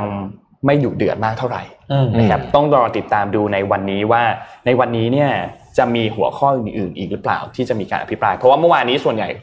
ก็จะออกที่ท่านนายกนะส่วนใหญ่จะเป็นการอ่าอภิปรายท่านนายก ในวันนี้ก็อาจจะเป็นได้คเป็นนรัฐมนตรีอื่นๆรายเพิ่มเติตัวมซึ่งอ่าคิวต่อไปรู้สึกว่าจะเป็นคุณอนุทินนะครับอ่าเกี่ยวกับเรื่องอาจจะเกี่ยวข้องกับเรื่องของการจัดการเรื่องของโควิดหรือเกี่ยวข้องกับเรื่องของวัคซีนนะครับแต่ว่าคุณอนุทินเองก็ออกมาชี้แจงก่อนหน้านี้แล้วนะว่า วัคซีนล็อตแรกเนี่ยจะเข้ามาถึงไทยเนี่ยในวันที่ 24 กุมภาพันธ์นะครับเพราะฉะนั้นหลังจากนี้ น่าติดตามครับว่าการอภิปรายจะเป็นยังไงต่อ ก็ใครมีเวลาว่างๆหรือว่านั่งทำงานไปเปิดฟังไปอ่าก็ลองดูลองดูใช่นะครับเพราะว่าแก้เหงาดี การอภิปรายไม่ไว้วางใจเนี่ย ถือว่าเป็นกระบวนการกระบวนการหนึ่งตามรัฐสภาใช่ที่แล้วต้องควรจะฟังด้วย เป็นเป็นเป็นกระบวนการที่ควรจะฟังอืมนะครับ เพราะว่าเราจะได้ข้อมูลบางอย่างที่ทางด้านของฝ่ายค้านทำการตรวจสอบรัฐบาล เพื่อที่เอาข้อมูลเหล่านั้นเนี่ยมากระจายต่อให้ประชาชน แล้วก็ประชาชนเนี่ยเป็นผู้ที่ ตัดสินเองว่าข้อมูลเหล่านั้นเนี่ยอืมมันถูกต้องหรือไม่ถูกต้องใช่ใช่ควรจะฟังอย่าควรจะฟังนะครับครับผมพาไปที่เรื่องการประชุม G7 ฮะกลุ่มสมาชิก G7 ซึ่งเป็นสมาชิกเศรษฐกิจสำคัญของโลกอะนะฮะมีสหรัฐมีอะไรอย่างนี้เนี่ยกำลังจะประชุมกันในเอ่อวันที่ 20 ที่นี้ที่จะถึงนี้นะครับ ซึ่งเป็นการประชุมแบบออนไลน์นะฮะแล้วก็เป็นการประชุมที่โจไบเดนเนี่ย ได้ได้รับการคาดหมายว่าจะพูดอ g e n d a ต่างๆ เยอะมากอาทิหนึ่งการเข้าร่วมสู่ประชาคมโลกอีกครั้งหลังจากที่ทรัมป์ถอนตัวจากหลายเรื่องไปนะครับ รวมถึงเรื่องของ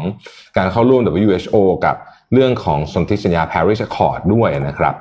แล้วก็มีอีกประเด็นหนึ่งที่น่าสนใจก็คือ ความท้าทายจากจีนนะฮะคืออย่างนี้ผมเล่าให้ฟังอย่างนี้ก่อนว่า สมัยก่อนเนี่ย ถ้าเรารู้พูดถึงการเจรจาต่างๆเนี่ยนะครับเราก็จะเห็นอเจนดาหลักๆ ใหญ่ๆเนี่ยไปไปคุยกันที่สหประชาชาติค่อนข้างเยอะใช่ไหมอืมแต่ว่าหลังๆเนี่ยมันน้อยลงเพราะว่าที่สหประชาชาติเนี่ยนะครับคณะความคณะมนตรีความมั่นคงของสหประชาชาติที่มีสมาชิกถาวร5ประเทศเนี่ยนะครับเอ่อมีจีนกับรัสเซียอยู่ในนั้นด้วย คืออนนี้มันมาจากตอนสงครามโลกอะนะคนที่ชนะแล้วก็มาเป็นสมาชิกความมั่นคงมีจีนฝรั่งเศสรัสเซียอังกฤษแล้วก็สหรัฐเนี่ยคือประเทศสมาชิกมีสิทธิ์วีโต้พวกอืม เขาเรียกว่าอะไรถึงสมมติจะออกแถลงการณ์อะไรอย่างงี้ใช่ไหมมีสิทธิ์วีโต้ก็เลยทำให้สหรัฐเนี่ย อย่างล่าสุดจะออกแถลงการณ์พม่าก็ออกไม่ได้ อะไรอย่างเงี้ยนะฮะเอาเพราะว่าติดวีโต้ของจีนของใครสักคนนี่แหละแล้วก็ก็เลยทำให้หลายประเด็นตอนนี้เนี่ยสหรัฐเลือกจะไปใช้เวทีอื่นในการประชุมแทนนะครับอืมประชุมการประชุม G7 ในวันที่ 20เนี่ยต้องจับตามองเลย เพราะว่านี่จะเป็นการ address โลกผ่าน G7 ครั้งแรกของไบเดนก็ว่าได้ ที่ที่มี action ได้จริงๆอะนะครับอืม อะพาไปดูของของกินดีกว่าครับนะครับมาดูโยชิโนยะนะครับ ร้านข้าวหน้าข้าวหน้าข้าวหน้าหมูใช่ไหมที่ญี่ปุ่นนะครับ ก็ขยายเข้าสู่ตลาดในฟิลิปปินส์มากขึ้นนะครับร่วมโดยร่วมมือกับ j o l l i b e นะครับ ซึ่งเป็นก็เรียกว่าฟาสต์ฟู้ดโอเปอเรเตอร์รายใหญ่ ก็คือคนเนี้ยเขาทำธุรกิจเกี่ยวกับร้านอาหารฟาส ฟาสต์ฟู้ดอะ quick service restaurant หลายๆอืมแบรนด์เลยทั้งเบอร์เกอร์ทั้งอะไรสารพัดเนี่ยโดยที่นี่ก็เข้าร่วมทุนกับ j o l l i b e นะครับที่จะเปิด 50 สาขาในฟิลิปปินส์คือฟิลิปปินส์เนี่ยต้องบอกว่าไลฟ์สไตล์คนที่นั่นเนี่ยมีความใกล้ชิดกับร้านแบบเนี้ยร้านฟาสต์ฟู้ดเยอะมากแล้วก็ที่นั่นก็จะมีไปไหนก็สารพัดแบรนด์เลยโยชิโนยะที่ไทยก็มีอ่านะครับ ก็เข้าสู่ฟิลิปปินส์เป็นครั้งแรกนะครับ โดยร่วมทุนกันก็ครึ่งครึ่งเลยนะเรียกว่าเรียกว่าว่าเอาจริงทั้งคู่นะครับ ครึ่งครึ่งจอยเวนเจอร์กัน แล้วก็วางแผนจะเปิดเนี่ยอย่างที่บอกก็คือสองร้อยอ๋อห้าสิบห้าสิบสาขานะครับ ภายในสี่ปีสี่ถึงห้าปีตามแผนงานนะครับ ก็น่าจะเป็นร้านอาหารที่เป็นอ่า Japanese food chain ที่เป็นหนึ่งในที่ขยายสาขาออกสู่ต่างประเทศมากที่สุดแล้วอืมเพราะว่าเมื่อปลายปีก่อนก็ไปที่ถ้าจำไม่ผิด ก็ไปที่ประเทศอ่านจำไม่ได้ไปประเทศไหนก็ทีหนึ่งแล้วนี่ก็อ๋ออินเดียตอนเอ้ยนี้อินเดียเวลาอยู่ที่นู่นนี่ถ้าคิดอะไรไม่ออกก็กินเลี้นี่ยวแหละเข้าเนี้ยเลี้ยวเข้าร้านโยนี้ชิโนยะเนี่ยชัวร์สุดอืมเพราะว่าอาหารก็ทานง่ายเฮ้ยแต่การทำทำอาหารให้มันรสชาติเหมือนกันเด๊ะๆทุกอันนี้ไม่ว่าจะเป็นเชนของเมืองไทยเมืองนอกผมทึ่งนะใช่ใช่ทึ่งนะเออโดยเฉพาะอาหารที่ต้องมีการปรุงหน้าร้านเยอะๆเนี่ยผมว่าอืมอืมยากเหมืเป็อนนกันเป็นนะทักษะจริงๆที่อืมต้องฝึกทำให้ได้ มีคนบอกว่าตัว S มาจาก smart เอออืมอืมอะอืมก็มีความหมายของเขาอ่าก็เป็นไปได้ก็เป็นไปได้อืมนะครับ นี่ คุณว่าถ้าเกิดมีถ่ายทอดไอ้นี่ในข่าวเฮาจะมีคนฟังปะถ่ายประชุมสภา โอ้ยมีมีเมื่อวานแล้วสิมีเขาก็มีมีเหรอเขามีก็ไหมแคปเสียงขึ้นมาได้อยู่แล้เมื่วอวานได้เมื่อวานเมื่อวานเมื่อวานมีถ่ายทอดใช่ไหมช่องหนึ่งเหมือนกันก็คือเหมือนไม่แต่ว่าจะไปดูในขับเขาทำไม เพราะว่าทีวีเขาถ่ายปะใช่ที่พี่ไม่รู้ทีวีถ่ายอยู่อัแล้นวนี้ปะเอ้ยน่ามันน่าสนใจเออเออตรงนี้ครับ คือคนที่เข้าไปรวมฟังกันในคลับเฮาส์เออเออพอเขาสมมติว่าเห็นมีประเด็นมีอะไรที่แบบน่าสนใจอะไรอย่างเงี้ยก็พูดเขาก็จะเอาไปปลายคุยกันเลยอืมเขาก็จะคุยกันในนั้นเลย ที่แบบว่าเฮ้ยมีประเด็นอันนี้น่าสนใจแบบนั้นอ๋อแบบนี้นะคุยกันเลยอ่าแล้วคุยกันเลยโอเคตรงนั้น แล้วก็มีคนหนึ่งที่เป็นเหมือนโมเดเลเตอร์เนี่ย moderator คอยอะโอเคจบคุยกันจบแล้วใช่ไหมอะไปฟังอภิปรายกันต่ออมันประาณมันมันเหนื่อยมากเลยนะ กับการ moderate ห้องอะโอ้โหเออใช่เดี๋ยวก่อนตั้งแต่พรุ่งนี้เป็นต้นไปฮะเอ่อมิชชั่นจะมี Clubhouse ตอนในในรายการเราเนี่ยเอออ่าเขาจะถ่ายทอด Clubhouse ด้วยอ๋อโอเคโอเคโอเคไปถึงข่าว daily ข่าวเนี่ยใช่ใช่ใช่ข่าวตอน daily เช้าใช่ไหมนะครับก็จะถ่ายทอดไปใน Clubhouse ด้วยนะครับ อะไปดูตัวเลขการลงทุนนิดหนึ่งแล้วกันนะครับ ในอินโดนีเซียนะครับ ขอภาพที่เป็นอ่าท่านรัฐมนตรีสองคนเอาศอกชนกันนะครับ ภาพ P4 นะครับถ้าการทักทายแบบใหม่ อ่า ตอนนี้คือทุกคนไม่ไม่เออต้องทักทายกันแบบนี้ ใช่เพราะว่าเราเราก็จะไม่ไม่จับมือแล้วก็ใช้วิธีการอะไรแบบนี้กัน ก็ในภาพก็คือรัฐมนตรีกระทรวงต่างประเทศของจีนนะครับเอ่อหวังยี่นะครับ ก็พบกับท่านลูฮัตบินซา ปันใจตันนะของอินโดนีเซียเนื่องเนื่องจากบรรลุข้อตกลงในการเข้าลงทุนเพิ่มในอินโดนีเซียของจีนนะครับ โดยที่อินโดตอนนี้เนี่ยจีนและญี่ปุ่นและเกาหลีใต้เนี่ยเป็นสองประเทศหลักที่กำลังระดมเงินทุนเข้าไป เพื่อไปขยายธุรกิจมันจะเป็นภาคการผลิตนะครับ แล้วก็เรื่องของการเปิดธุรกิจใหม่ที่นั่นนะครับ โดยการลงทุนจากจีนเนี่ยปีที่แล้วเฉพาะปีที่แล้วปีเดียวนะครับ เข้าไปลงทุนในอินโดนีเซียเนี่ย 8.4 พันล้านเหรียญสหรัฐ เพิ่มขึ้นเศษเปอร์เซ็นต์นะครับในในขณะที่เกาหลีใต้นะครับ ก็เข้าไปลงทุนที่อินโดนีเซียอยู่ที่ 1.8 พันล้านเหรียญสหรัฐ เพิ่มขึ้น 64เปอร์เซ็นเพราะว่าสาเหตุหลักที่สองประเทศนี้แห่เข้าไปเพิ่มก็เพราะว่าเห็นสัญญาณชัดเจนคือญี่ปุ่นเนี่ยลดการลงทุนลงเพราะญี่ปุ่นเขาก็เศรษฐกิจแย่นะพอญี่ปุ่นถอนตัวหรือลดการลงทุนปุ๊บเนี่ย จีนแล้วก็เกาหลีใต้เนี่ยคือระดมเข้าไป ต้องไม่ลืมนะครับว่าอินโดนีเซียเป็นหนึ่งประเทศที่มีประชากรมากที่สุดในโลกกับระดับเยอะ แล้วก็เศรษฐกิจเขาดีมาตลอดต่อเนื่องหลายปี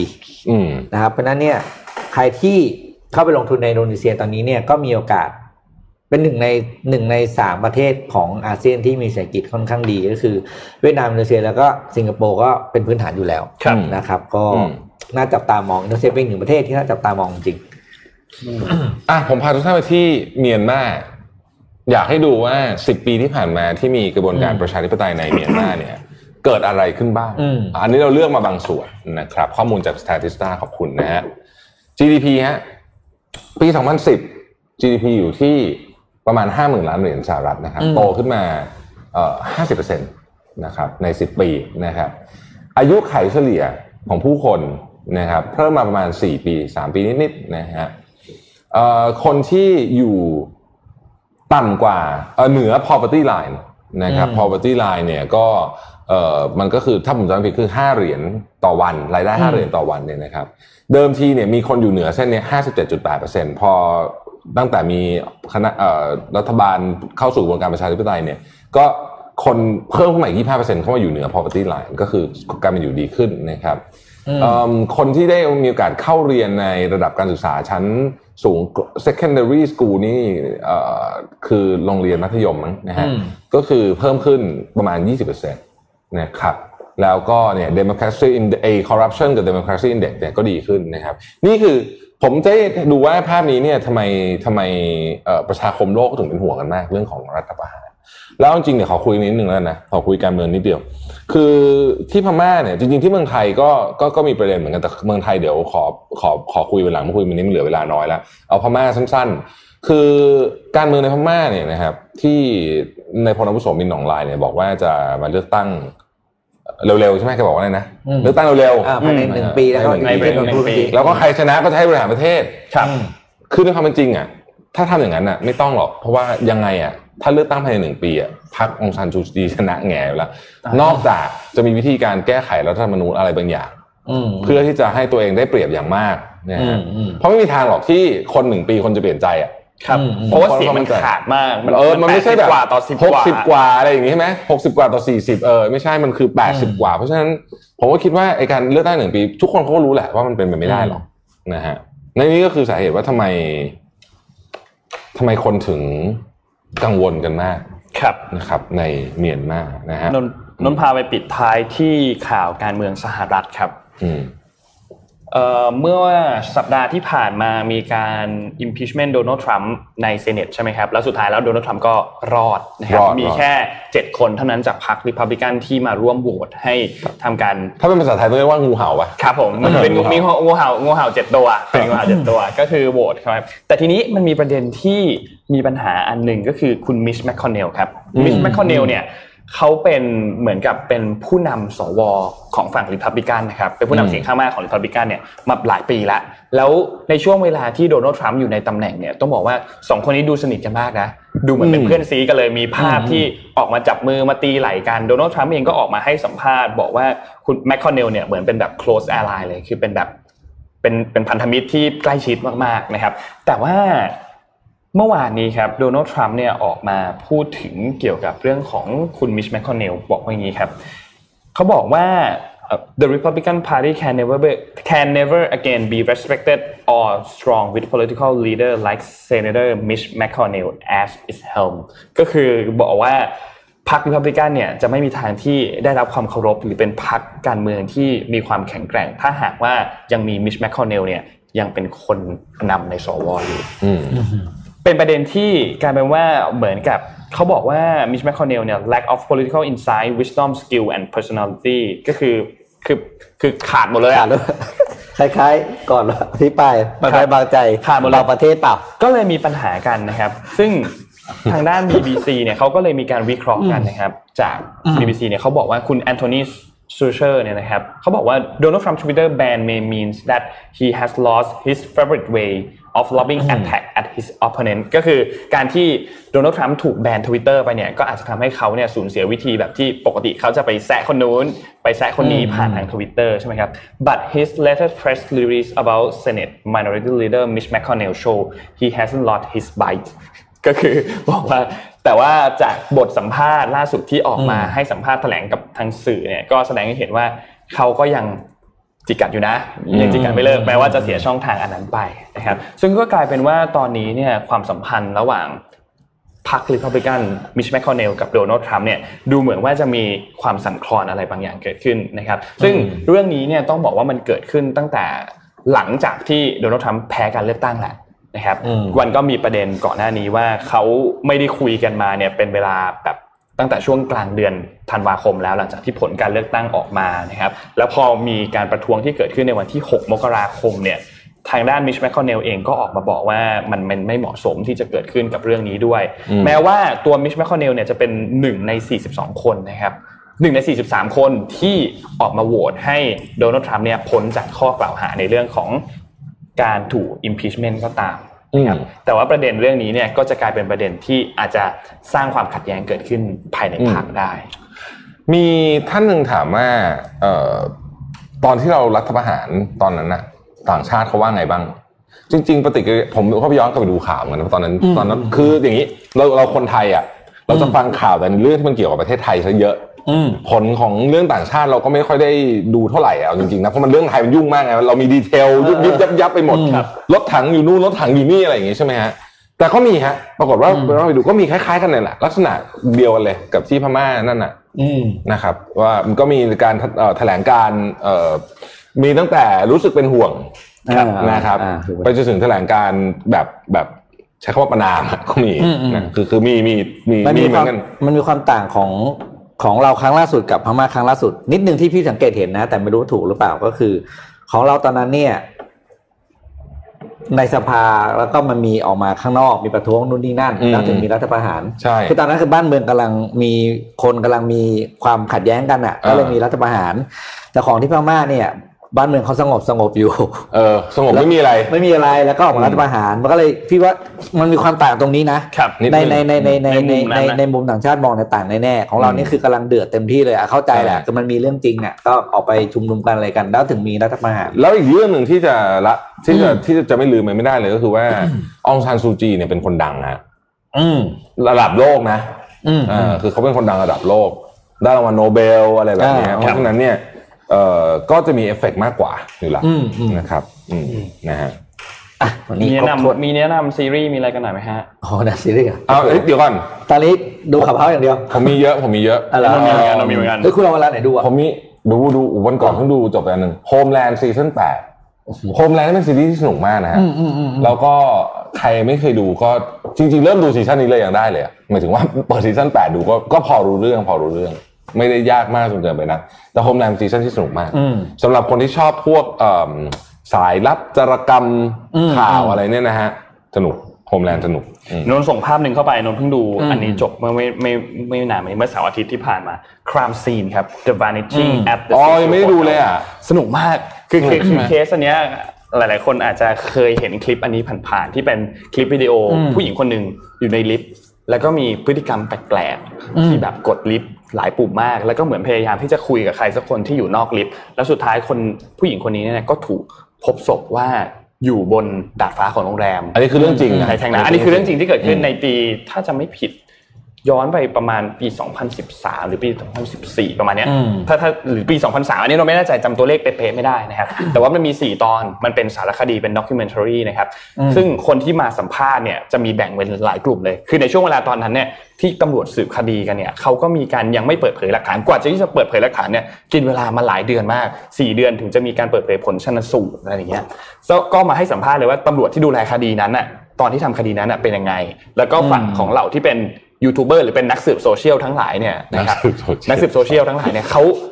มองเรื่องนี้กันว่ายังไงบ้างเออแล้วก็เรื่องนี้ก็มีบทสรุปด้วยว่าสุดท้ายแล้วเนี่ยคดีเนี้ยมันถูกปิดไปยังไง คดีมันจบยังไงอ่านะครับเฮ้ยเดี๋ยวก่อนนะแล้วมันเป็นมันเป็นใช้คำว่าอะไรอะมันเป็น documentary เป็นหนังเป็น documentary ครับอ๋อเป็น documentary คือคดีนี้มันนานแล้วโอเคคนมาออกมาเล่ากันนานมากแล้วอืมรับคือคดีจบไปแล้วคดีจบไปแล้วคเล่าดีจบไปได้นานมากแล้วก็เลยเอามาเล่าให้ฟังกัน นะครับเล่าเล่าให้ฟังอีกเรื่องหนึ่งอันนี้อันนี้อันนี้จะไม่ spoil นะครับ เพราะว่าบางคนน่าจะไม่ดูคือ Space Sweeper เป็นหนังใน Netflix หนังเกาหลีอะอืมเขาเกาหลีทำนะฮะเฮ้ยคือถ้าเกิดคุณดูเฉพาะกราฟิกอย่างเดียวเนี่ยนะอืมคุณพบว่าเฮ้ยอุตสาหกรรมเกาหลีมันไปเท่าเทียบเกือบเกือบจะเรียกเรียกว่าเท่าเลยก็ได้แหละเท่าฮอลลีวูดแล้วเอ่อบทหนังอาจจะยังสู้ไม่ได้อืมแต่ว่าถ้าตัวกราฟิกนะ ดีอืมอยากให้ไปดูเหมือนกันเอ่อพู ดดูถึงดูให้ดูเพลินๆดูเพลินนนท์ใช้คำว่าอะไรชาวเน็ตใช่ไหมชาวเน็ตฮะนักสืบนักสืบโซเชียลอ๋อมันมีคำว่าชาวเน็ตใช่ไหมครับเฮ้ยมันมีคำนี้ภาษาอังกฤษจริงๆนะก็เรียก netizen netizen เออเห็นใน เดี๋ยวบอกว่าในในอินเทอร์เน็ตอะ Net กับ citizen เออคือเห็นใน Nikkei Asia เมื่อเช้าก็เขียน netizen ใน China เราใครว่า netizen อ๋อมันคือชาวชาวเน็ตชาวเน็ตชาวเน็ตชาวเน็ตเออๆแต่แต่แต่ผมว่าความหมายของมันในที่แท้มันดูดีกว่านิดนึงนะดีกว่าไม่ไม่รู้เหมือนฟังดูแล้วมันเท่กว่าไงเท่เออเมื่อเช้าเห็นคำหนึ่งไม่จะบอกว่าสิ่งหนึ่งที่อะปิดท้ายเรื่องนี้ให้เขาคิดเรื่องหนึ่งเราทุกคนจะไม่รู้ตัวนะว่าต่อไปภาษาอังกฤษเราทุกคนจะดีขึ้นมากจากการดู Netflix อ้าวใช่ เพราะว่าคุณฟังมันทุกวันคุณเริ่มอะไรนะเขาเรียกซึมซับมันเข้าไปอะอืมทีเนี้ยถ้านึกอะไรไม่ออกนะ ไม่รู้จะเปิดเสียงอะไรอยู่กับบ้าน เปิด Netflix แล้วทิ้งให้เสียงมันอะอยู่เป็นแอมเบียนในบ้านอะให้เป็นภาษาอังกฤษติดซับด้วยอ่าปิดซับแล้วก็เด็กๆจะได้ด้วยนะครับ เด็กๆที่บ้านจะเป็ครันบผลพลอยได้เลย คือถ้านั่นแหละเราก็ subscribe แล้วใช่ไหมเปิดใช้ให้เสีเป็ยงนประโยชน์เปิดเปิดเสียงมันออกมาเยอะๆเลย อันเนี้ยเป็นเป็นเป็นวิธีการที่วันหนึ่งมันจะมันมันบอกไม่ได้ว่าโปรเกรสเราถึงเมื่อไหร่ แต่เมื่อถึงอืมจุดที่ วันหนึ่งที่เราได้ยินเสียงครับเข้าหูเรามาแล้วเรารู้ว่าเขาพูดว่าอะไรโดยที่เราไม่ต้องหันไปมองหน้าจออะอืมนั่นแหะแปลว่าภาษาอังกฤษคุณอะ ขึ้นมาแล้วถึงแบบที่สื่อสารได้ได้โอเคเลย เพราะฉะนั้นเปิดมันเข้าไปไม่ต้องเสียดายเข้าไป ครับ